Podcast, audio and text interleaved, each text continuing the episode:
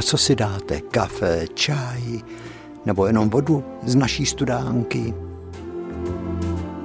Posaďte se, abyste nám neodnesli, neodnesli spaní. Nebo mám tu šveskový knedlíky s tvarohem. Než jsme se zpamatovali, teta Konopíkouc před nás postavila talíře plný krásných švestkových knedlíků s tvarohem. A teta Dorla říkala, ale maminko, dyť to plave v másle, dyť je to celý napučený, to Jirka přece nemůže veď.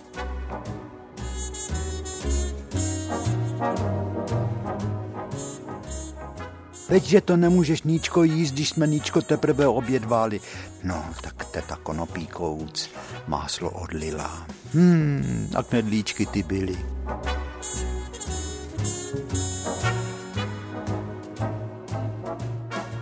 Jo, tenkrát pohoštění. To šlo velmi, velmi těžko odmítnout pohoštění. To se mohla klidně i hospodyně urazit, protože dostala košem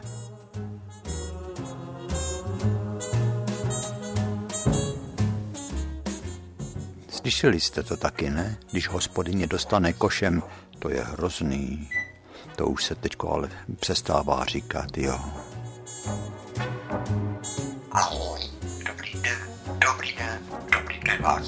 No jo, papoušek, dej pokoj. Žaninka vás tedy přivítala taky u naší hodinky. Ale Žando, ty si moc dovoluješ. A ještě k tomu žvaníš a blábolíš nesmysly. A těch máme, že jo. Ty taky jenom často blábolí.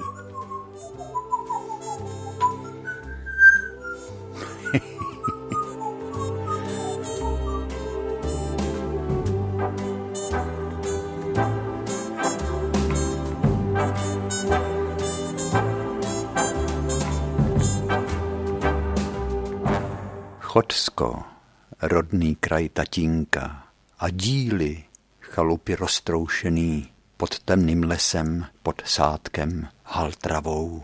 A za těma lesama už bylo Bavorsko. Babička tam chodívávala do lesního Mnichova ve středu na trh s vejcema. To byl sráz s výhledem podobným, jak byl v Pavlíkově výhled z našich vršků pavlíkovských, z našeho okna, kde se říkalo u Tomšů na dílích číslo 33 byla vidět věž domažlická, topoly aleje vedoucí k Trhanovskému zámku a klenčí pod Čerchovem, domečky jak hračky. A když jel vlak, motorák, na trati z Domaždic do Plané u Mariánských lázní, ty vagonky byly opravdu jako hračky plechový.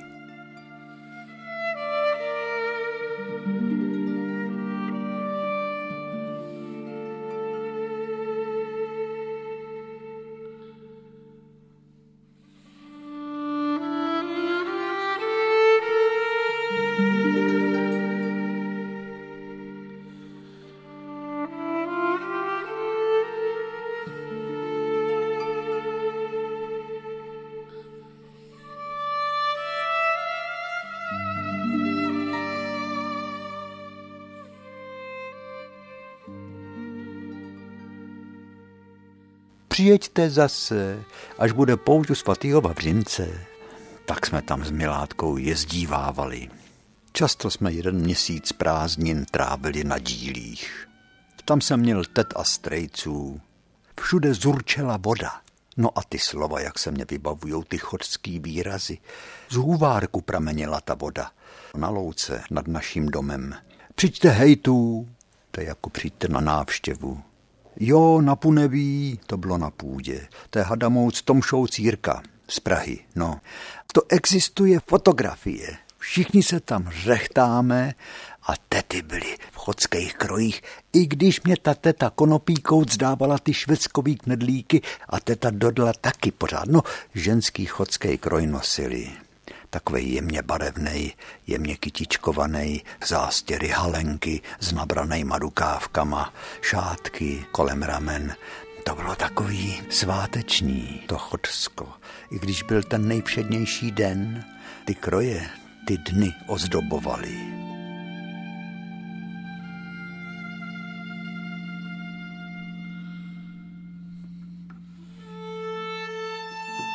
Takový filmy máme natočený v naší paměti. Útržky filmů, útržky vzpomínek, jako je ta louka, pod rodným domem mýho táty obrovský údolí, trať, Tránovská álej a rozesmátý tety, který leželi v jarní trávě a kvetoucí stromy. Táta v bílý košili, na ní se rýsujou šandy a všichni se tak smějeme, prožíváme takový štěstí, to je z té fotografie vidět.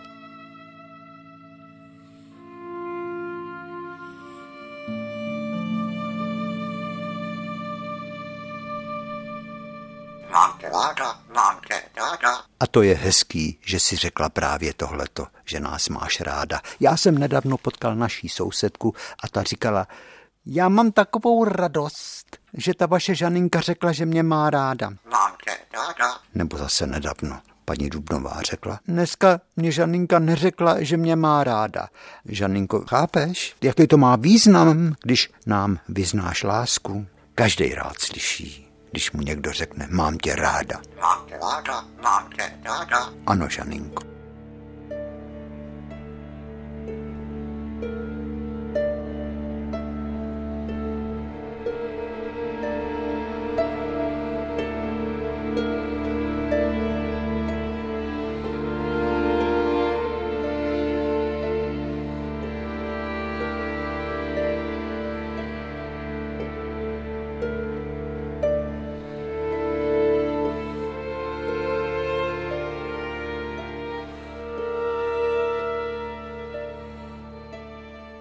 Žaninko, ty se bojíš, ty se celá klepeš. Venku se strhla strašná bouře. Počkáme, až bouře přeletí.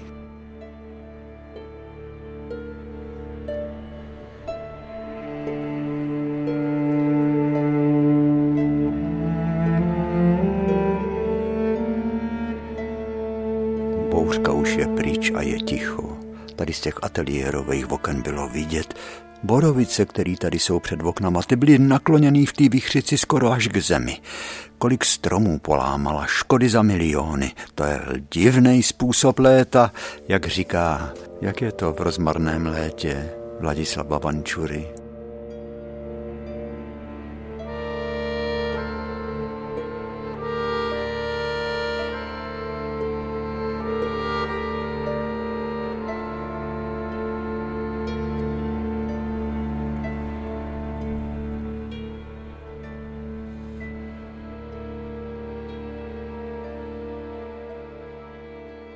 Dětství, pohádka.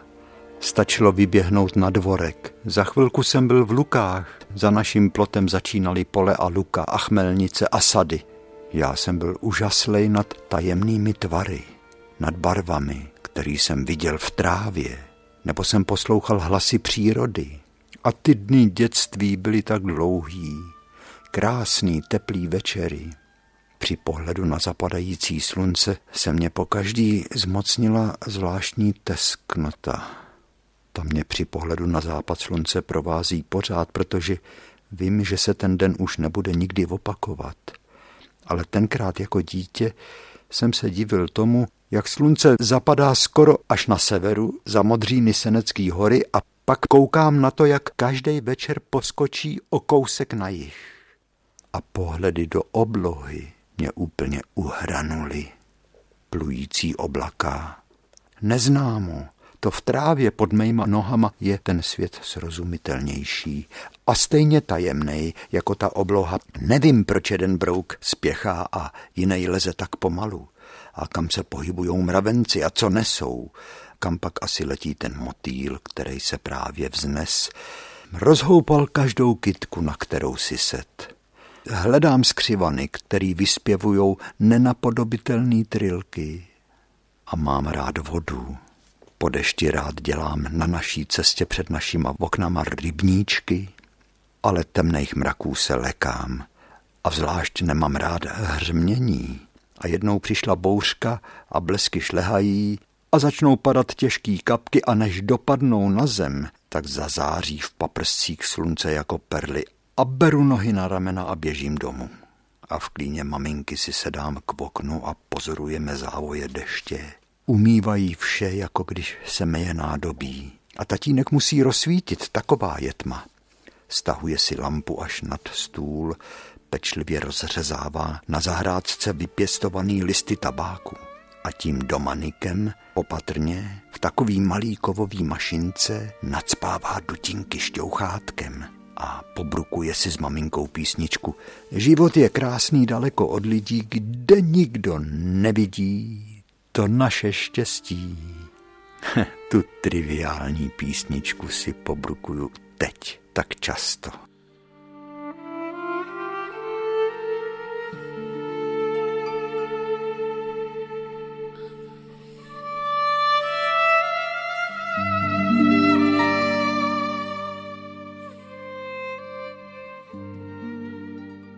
Bouřka přelítla tenkrát a vycházím ven a celý svět je vymytej a třpití se. Z okapu naší střechy ještě vytéká voda. Strčím hlavu do proudu, abych proskoumal, odkud ta voda teče. A maminka volá, ty kluku, proti vodě se oči neotevírají, to není zdravý, pojď domů, ať nenastydnej, dyť seš celý zmodralej už a klepeš se jak vosika. A balí mě do ručníku a zase sedím na jejím klíně. A tatínek pořád nadspává dutinky a z okna vidíme duhu, klenoucí se nad celou oblohou. A ty jasné barvy vidím dodnes a netuším, že o namalování této slastné chvilky budu usilovat celý život.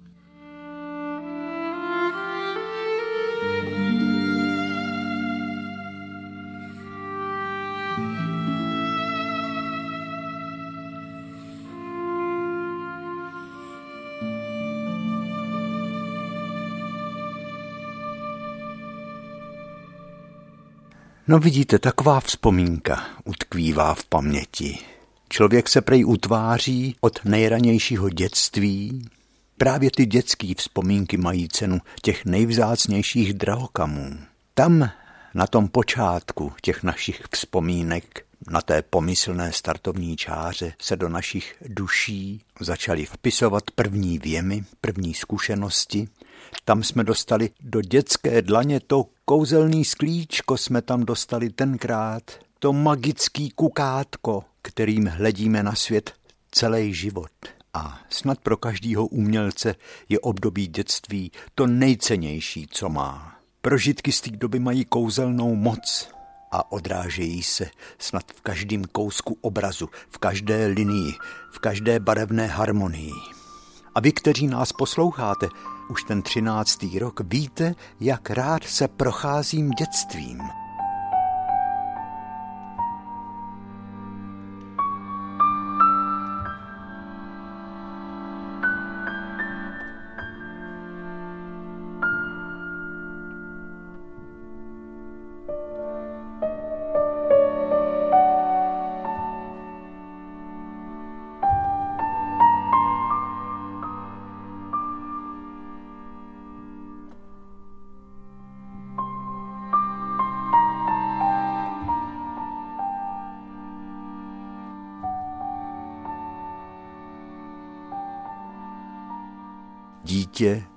Nesmělo jen tak zahálet. Udělej si práci a potom si jdi hrát.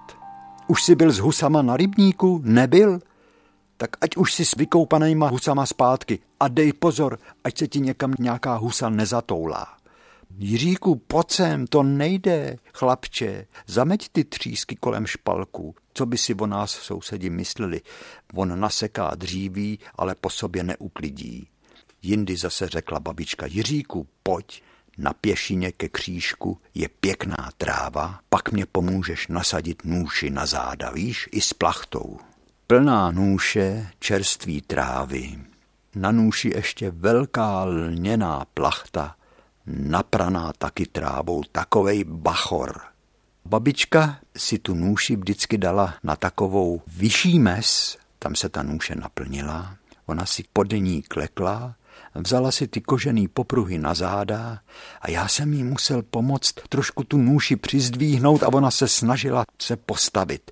Chudinka malá, jak byla celá schrbená pod tou nůší, ty nožičky jak zápasily s každým dolíkem polní cesty. A než došla domů, tak toho měla dost. Každý krok byl pro tu babičku namáhavej. Když tu nůši sundáme ze zad, tak si člověk připadá, jako kdyby mohl se vznést, stát se andělem, tak je odlehčenej. To bych mohla hned lítat, víš? Krávy se tě odvděčí. Co jim dáš do držky, oni ti dají do díšky. To říkala ráda a často. Jo, a když udřená babička měla hotovo, sedla si na stoličku, jenom chviličku vydržela nic nedělat.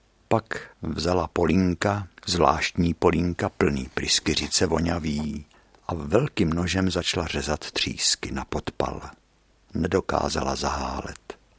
Já měl z toho výčitky svědomí, že oni se tak dřou, zatímco já si jenom tak kreslím. Tak jsem se snažil kreslit poctivě.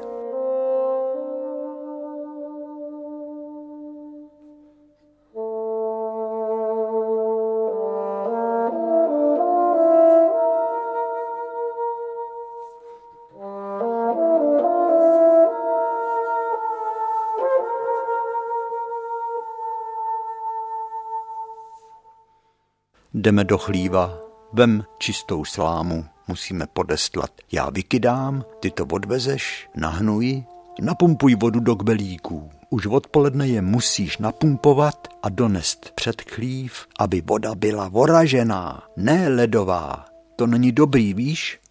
Nasekej polínka, ať máme čím přikládat.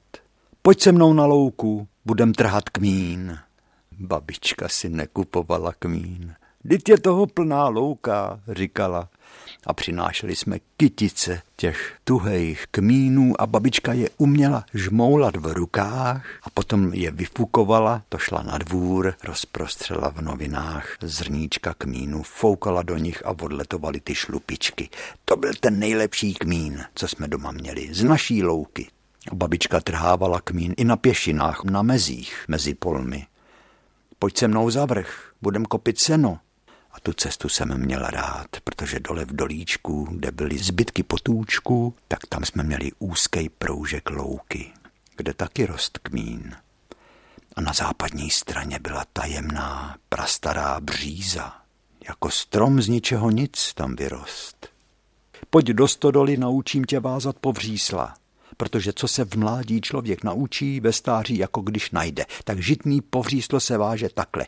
To si uděláš dva pruhy slámy, tahle ten si dáš takhle pod rameno, potom uděláš takový uzlík, zatáhneš a je hotovo. Víš? A pšeničný se dělá zase takhle.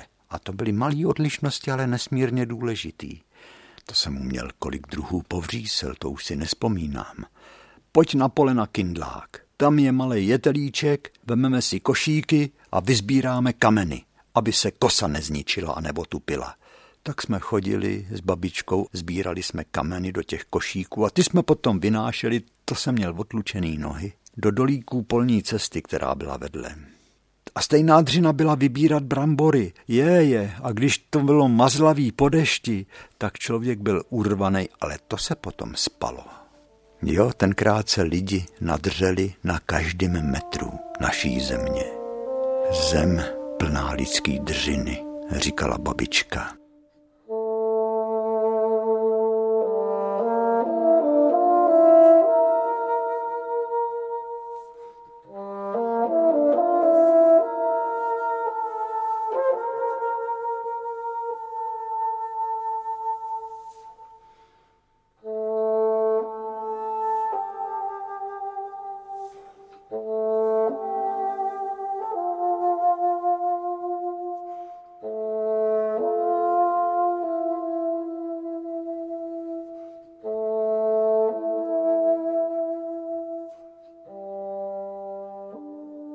Zameď dvůr, to jsem vůbec neměl rád. A všecky ty slepičince z té trávy vymeď. Slepičí hnoj je moc dobrý, víš, na hnojení. No, to jsem neměl rád, protože jednak to byla dřina a potom, když jsem očima sledoval ty půlkruhový pohyby koštěte, tak se mě z toho roztočila hlava. Ty slepičince v té trávě se vymetaly tak těžce,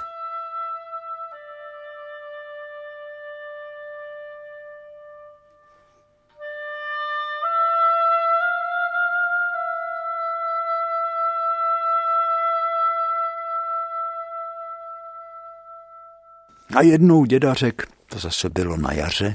A jedeme vorat. Do bričky jsme naložili pluch s jednou radlicí. Ta radlice se leskla, jako kdyby byla ze stříbra. Babička mě pošeptala. Nenech se od dědy trápit. Znáš ho, jak je prchlivej. Naložili jsme pluch, kravičky jsme zapřáhli, sedli jsme si na šejtrok, tak se říkalo tomu sedátku. Čehý hod a už jsme jeli. A už se před náma vlnili ty kravský zadky, ty krásně vypucovaný kravičky, zlatavě bílý s temnejma skvrnama. A uši kravský byly před náma, dva páry uší, a krávy byly šťastný, že můžou jít ulicí a dětkové, který seděli před Truxojc na lavičce fanoušik, kam jedete, vy jste teda parta, ty máš pomocníka, to vám to asi půjde, jako psovi pastva, viď? Jiřík už je šikovnej, viď? A chlapi se smáli. Jo, jedeme vorat tu nudli za hůrku. Tak jo, fanouši a Jiříku, a už kola naší bričky rachotí podláždění silnice a už jedeme celou vsí. Před každým číslem na lavičce sedí nějaký chlap a chce si povídat a děda říká, nemáme čas. A už míjíme kostel a zatáčíme dolů ke všetatům a výjíždíme na polní cestu a ještě kousek a tam už začíná všetacký katastr. Tam je řada jabloní. A od cesty těm jabloním je úzká nudle políčka. Prrr, stračeny, slyšíme skřivany, jak zpívají a vidíme pole, úzký pole.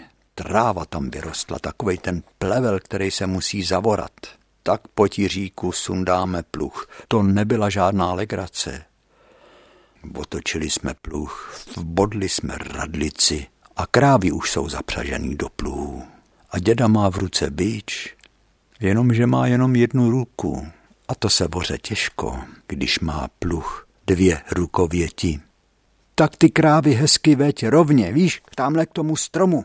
To musí být brázda, jako když střelí. Jestli to bude křivý, tak lidi zase řeknou, že ten zajíček vorá, jako když pes chčije. To se tenkrát říkalo.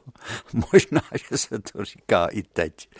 To je rostomilý, že jo, s tím psem. No, jenomže ta kráva, která je na mý straně, kterou já držím u té tlamy za tu oprať, ta kráva valí oči. Ty oči jsou krásný, což o to z té tlamy, té krávy tečou sliny, tečou po mých dětských rukou, jako když zmrzlina roztátá je.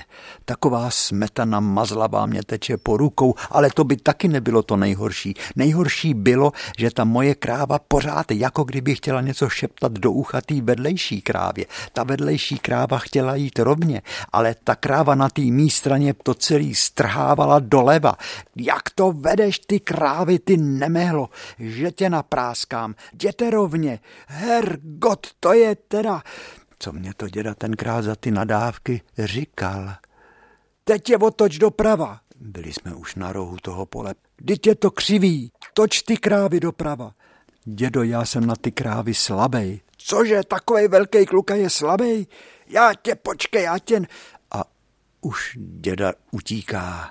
Já tu oprať pouštím a vzpomenu si na babičku. Uteč mu a už beru nohy na ramena. Děda volá, neutíkej, dit já tě mám rád, já tě nic neudělám, pojedeme radši domů. A babička, když jsme přijeli, tak se smála a říkala, říkala jsem to, říkala, a ty máš svou palici a neposlechneš.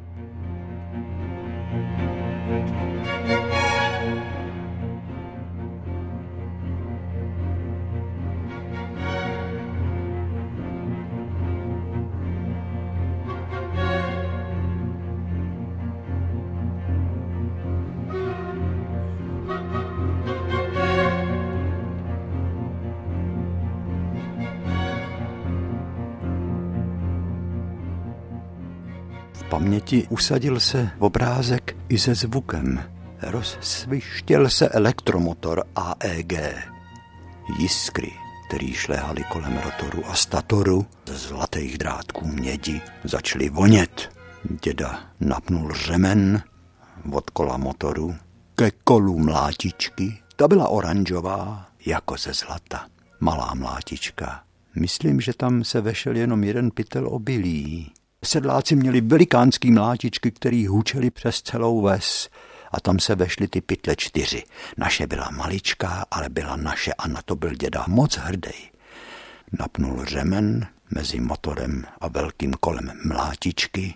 Jdi pryč, nestrkej nikam ruce, nemotej se tady jako neméhlo, víš, co se stalo tvýmu bratranci, ten přišel v obě ruce, když se mlátilo, ať tě tady nevidím, říkal děda. Babička vzala takový špalek, zabalený ve voskovaném papíře, vypadal jako špalek dřeva. V tom byl vosk a tím se mazal řemen. To se roztočila ta mlátička a babička přidržovala. To všecko byly tak nebezpečné věci. Přidržovala ten vosk na spodní stranu řemene, aby ten řemen se promazal, aby vydržel hodně a neprask. Kožený řemen, dělaný sedlářem. V parných dnech se začalo mlátit v obilí. Maminka se vždycky rozkašlala, protože byla alergická na prach. Pot z nás lil ze všech, z maminky, ta taky se snažila pomáhat, co mohla. Když tam bydlíme, tak musíme se snažit taky babičce a dědovi pomáhat. To víš, je to dřina. No a mojí povinností bylo odebírat na druhém konci slámu, vázat jí do otýpek a podávkama vidlema jí skládat do stohu. A někdy jsem jí musel zdvihat až nad hlavu a dávat jí až nahoru do špičky stohu.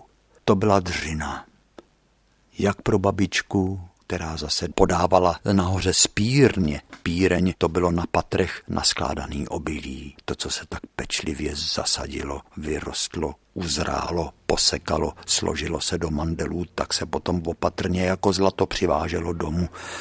A když děda jednou rukou do té tlamy vozubený, mezi ty vozubený kola dával ty klasy a ono vždycky ta mlátička, když pochroupla množství klasů, tak se její běh zpomalil, její tón toho hučení se snížil. A zase se rozběhla a zase cvrnkalo zrní a zvonilo a sypalo se na druhém konci mlátičky do připraveného pytle.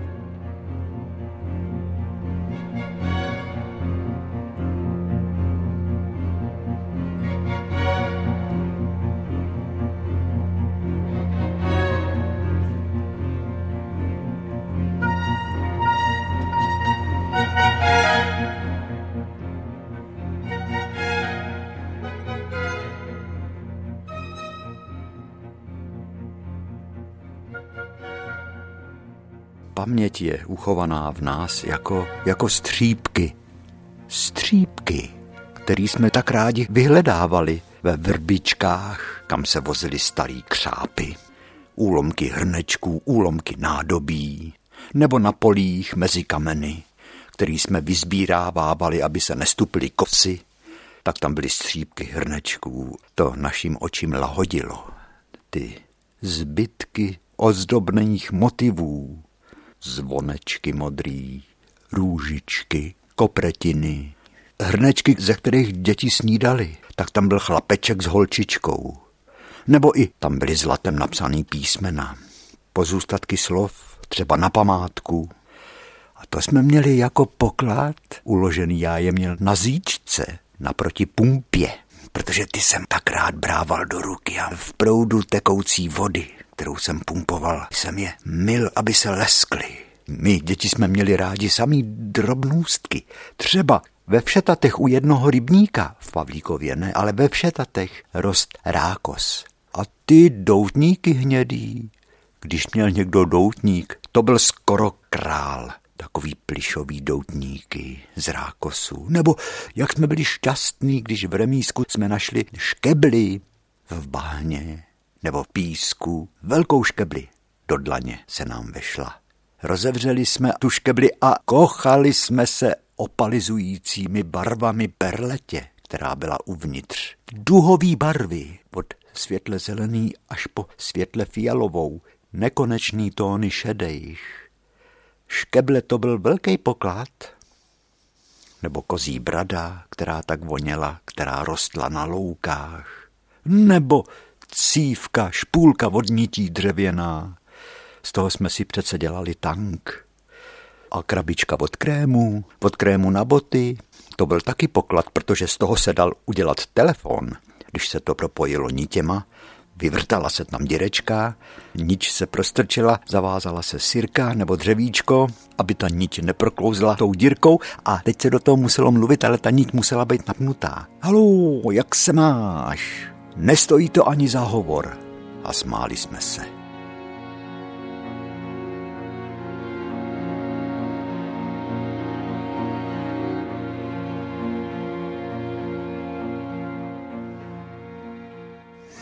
Nebo když někdo našel kousek zrcátka. Se zrcátkem se dali, když svítilo sluníčko, tak se dali dělat prasátka. No, my jsme byli vlastně bohatí, protože jsme se dokázali radovat z těch nejprostších drobností.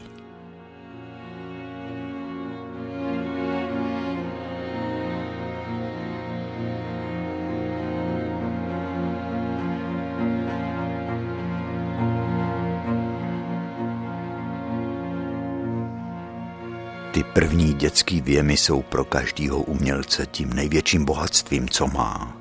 Ať se jedná o spisovatele nebo o hudebního skladatele, o básníka, o malíře. Kdybych měl dnes namalovat mý dětství, tak by to asi byl obraz v zářivých barvách, ve slastných akordech těch akordech, jak jsem je výdal na našem oválném obrazu nad manželskými postelemi anděl strážný, jak převádí přes lávku chlapečka a holčičku. A dole vražedná bystřina se valí údolím. Celý dětství jsem měl o ty děti strach. No a další obraz by musel být v barvách temných, černých, štěstí mě i maminku opustilo odchodem tatínka. Ten obrázek toho stemnělého našeho pokoje, kde byly vidět jenom černý závěsy a tak tam bázlivě plápolaly svíčky, bylo slyšet takový štkaní. To snad přišla celá ves se rozloučit s tatínkem a přijeli jeho bratři a sestry z Chodska, i když byla válka.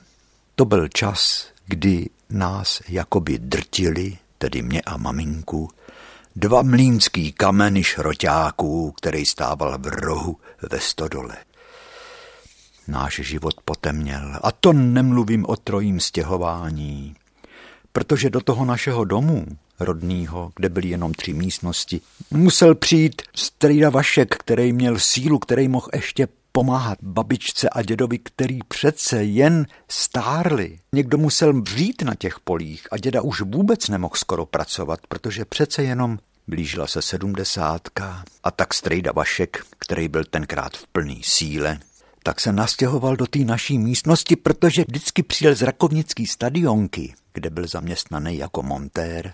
Když mu babička dala jídlo, tak on si na otomanu jenom chvilku schrupnul, dal si noviny na tvář a potom čile vstal a už se jelo krabama na nějaký pole. Tomu šla práce od ruky. Po strejdovi Vaškovi přišel i strejda Rudolf, to samý protože strejda Vašek se mezi tím zase odstěhoval jinam. Tam pořád byl třeba chlap, který makal a strejda Rudolf, vyučený zedník, ten taky dokázal zabrat za práci. A my jsme tam s maminkou chodili, stejně to byl pořád náš domov. Maminka tam byla od rána, pomáhala babičce s hospodářstvím, no a já jsem tam po škole taky chodil a pomáhal jsem, kde se co dalo. Od babičky jsme dostávali všecko. Sádlo, škvarky, když byla zabíjačka, ale i chleba a brambory a mlíko a tvaroh a jabka. Všecko ve velkých taškách jsme to nosili do těch malých místností, kde jsme přechodně bydlívali.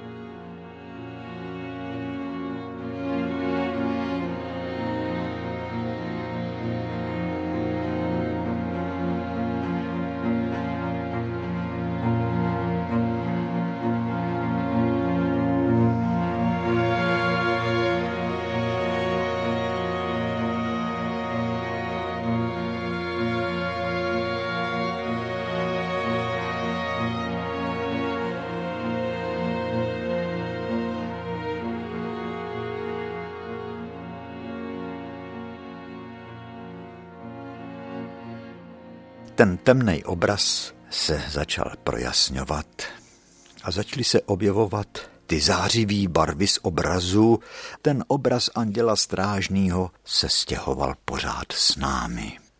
A když válka skončila, taky do nového života vstupuje Mira, pan král, tak mu pořád říkám, mě zná od dětství. Protože když mě maminka nebostřihala podle kastrolu, tak jsme šli k mistrovi, k holiči a kadeřníkovi, panu královi, naproti kostelu.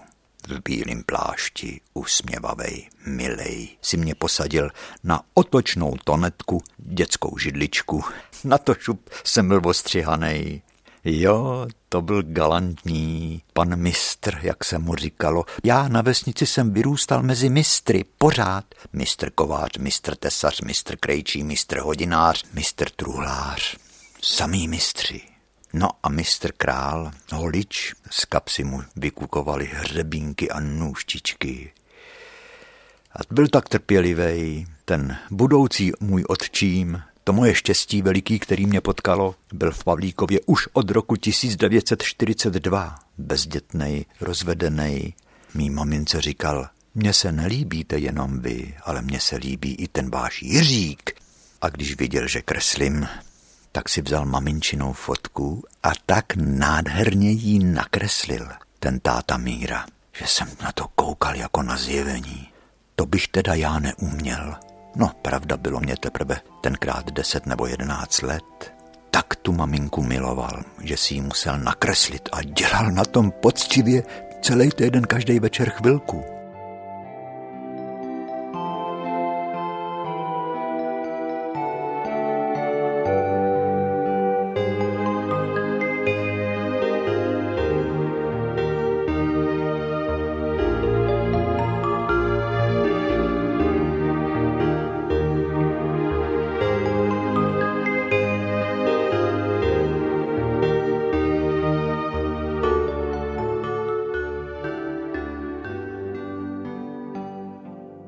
Tenkrát celý svět jakoby rozkvet. Všichni byli opojení radostí ze svobody. To se nám zdálo, že každý den je svátek. A nám ani nevadilo, že pořád byly boty na poukaz, oděvy na šatenky, potravinový lístky. Nám to vůbec nevadilo, protože jedna radostná událost střídala druhou. Obnovili se spolky, sokol a potom scout neboli junák. A hned jsme začali sbírat otisky razítek a na mapě jsme si ukazovali, kde leží nesuchyně nebo pšovlky. Tam všude byly skautský, junácký oddíly. I v Pavlíkově byl založený junák. A ten náš dětský svět, který se přemístěval jako holuby po obloze. Všecky návse byly naše. Houfy dětí, u čtyřech rybníků, u třech konzumů, v parku za kostelem nebo u sochy svatýho Vojtěcha. Ten kousek parku jsme měli tak rádi byl ohraničen rybníkem čtvercovým a končil vysokým břehem se třema starýma akátama. A kolem rybníka byly buď cesty do jednotlivých statků, nebo malý plácek, akorát pro kolotoč, houpačky, střelnici. A rozvrzaná stařičká maringotka. Možná byla kdysi bílá a světle žlutá, ale to už je dávno.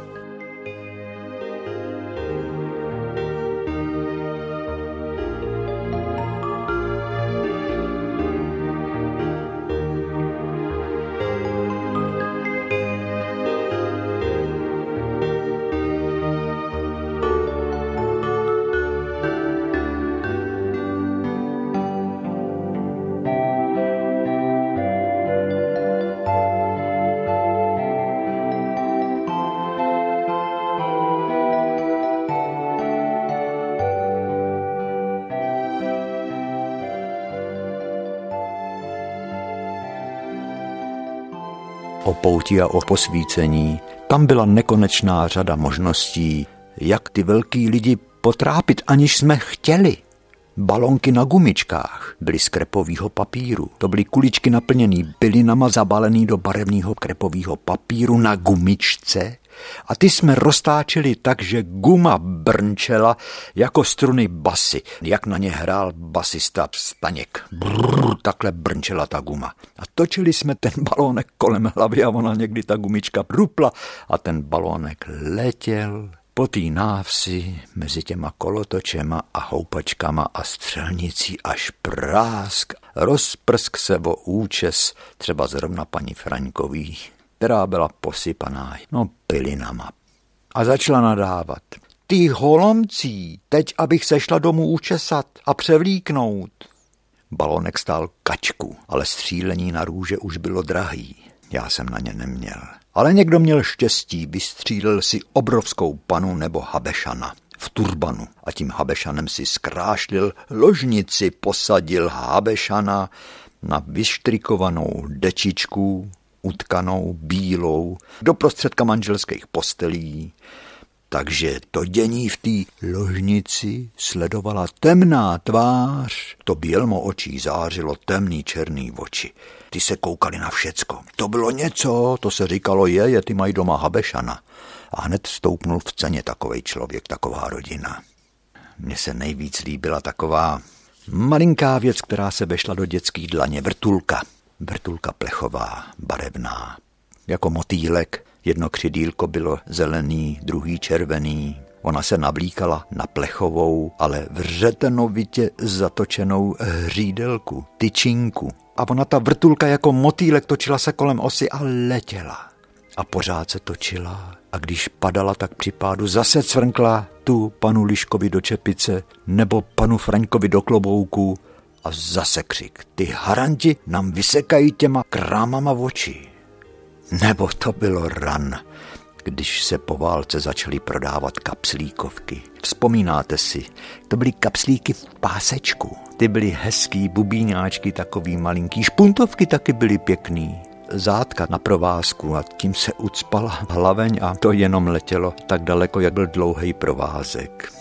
A lidi se zase lekali z těch ran a zase nám nadávali a zase lítali vzduchem polepšovny a haranti a nezbedové a neřádi.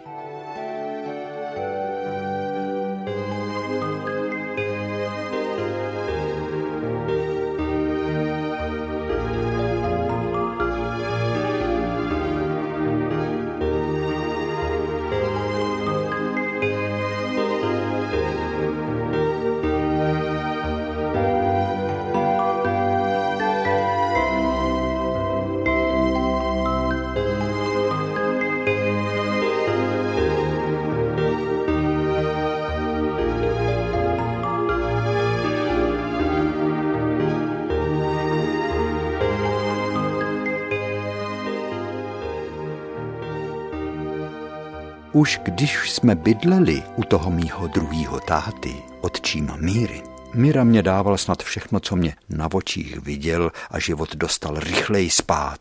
U jižního okna jsem měl svůj kout, v bedně od cukru jsem měl svý poklady, hlavně knihu Rychlé šípy, lupu od baterky, plechovou vrtulku, vedle stůl, na němž jsem psal úkoly do školy a v pouzdru housle na níž jsem se začal učit hrát s ostatníma pavlíkovskýma uličníkama. Čtyři jsme byli. Táta Mira už hrál delší čas a uměl krásně písničky z operet. Maminka si začala znova zpívat. A Mira navíc měl motokolo ČZ. To musela být podívaná, když já jsem seděl na nádrži. Táta uprostřed a nad zadním blatníkem na malý sedačce se dávala maminka a jeli jsme na výlet k Berounce na koupání, pod hrad Týřov nebo do Rostok do Višňový. No a bylo mým štěstím, že Mira měl vzácný pochopení pro mý malování. A když jsem složil přijímací zkoušky na výtvarnou školu, měl větší radost než já. Jo, to se vlastně odehrál zázrak. No a v paměti nám na to zůstaly ty střípky.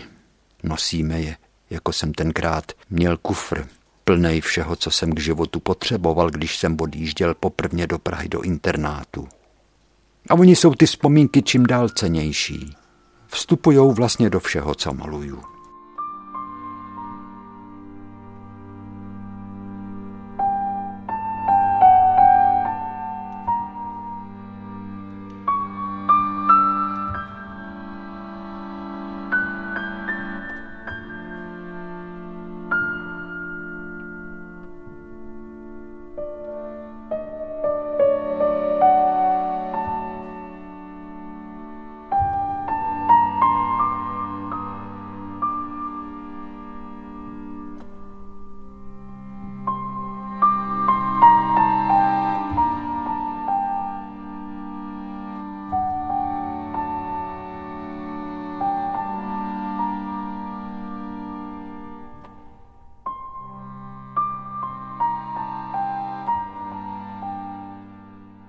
Chci zanechat otisk, obraz, v němž by se zrcadlila vzpomínka na maminčin klín a na duhu, na úsměv tatínka, který schválně chodil rychle, abych já za ním musel utíkat. Na to orání s dědou, který žil smutný úděl válečného poškozence, na oválný obraz našeho anděla strážného, na žebřiňák převážející náš nábytek, ale i na dobrého otčíma. A vzpomenu si i na setkání se správnými lidmi ve správný čas, na ty kantory všecky. Vzpomenu si i na cesty po světě, na své vzestupy a pády, na zvraty, který potkali tuto zem až po ten dnešek, který je vlastně globálním divadlem. A já si říkám, teď mít tu možnost dát si to všecko znova. To by bylo, jinak namalovat všechny ty obrazy. Tak,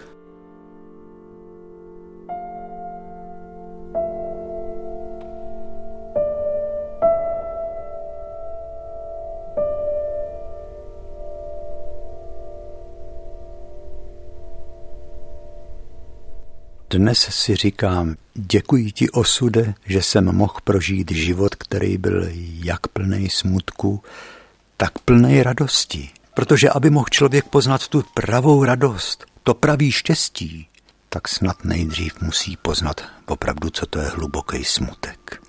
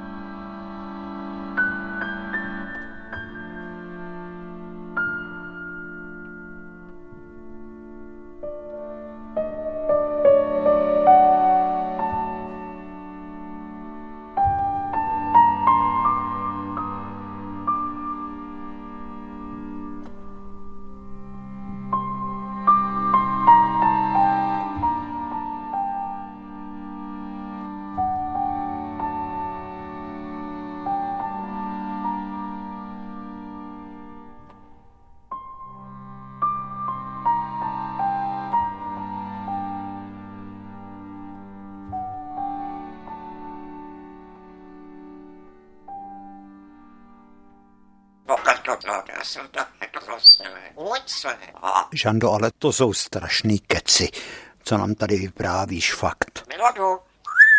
Ty víš, že Milada nemá čas, že žehlí. To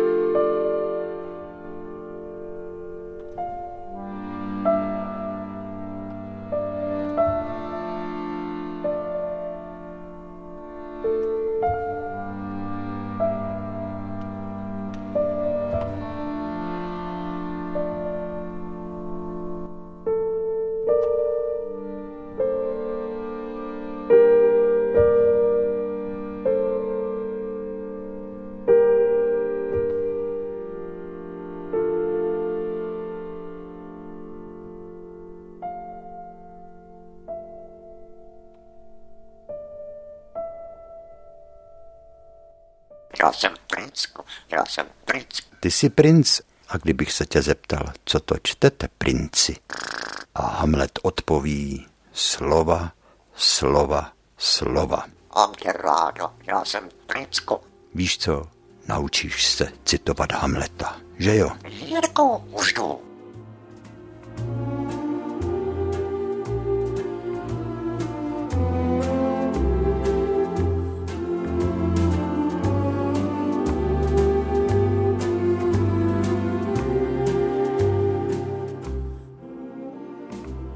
Jo, už jdu. To jsme zažili nedávno, minulý týden, tady přes plot. Tady je velká zahrada k sousedům. Žanda byla venku před ateliérem a paní volá zoufale, růženo. A Žanda si to spletla, protože často slyší Miladu, když mě volá Jirko. A na tu paní křičí, už jdu. A ta madam odpovídá, dobře Růženko, já počkám. Potom, když dlouho paní Růženka sousedka nešla, protože nebyla doma, tak zase paní volá Růženo A zase Žanda. Už jdu. A já jsem považoval za nutný a řekl jsem, no jo, vážená dámo, ale to na vás nemluví paní Růženka, ta asi nebude doma, to papoušek. Je, to je Žaninka. A tak jsme se smáli, co to je za nevychovanýho ptáčka, že takhle boblbuje lidi, Žaninko. To nesmíš říkat už jdu, když nejdeš. Už jdu.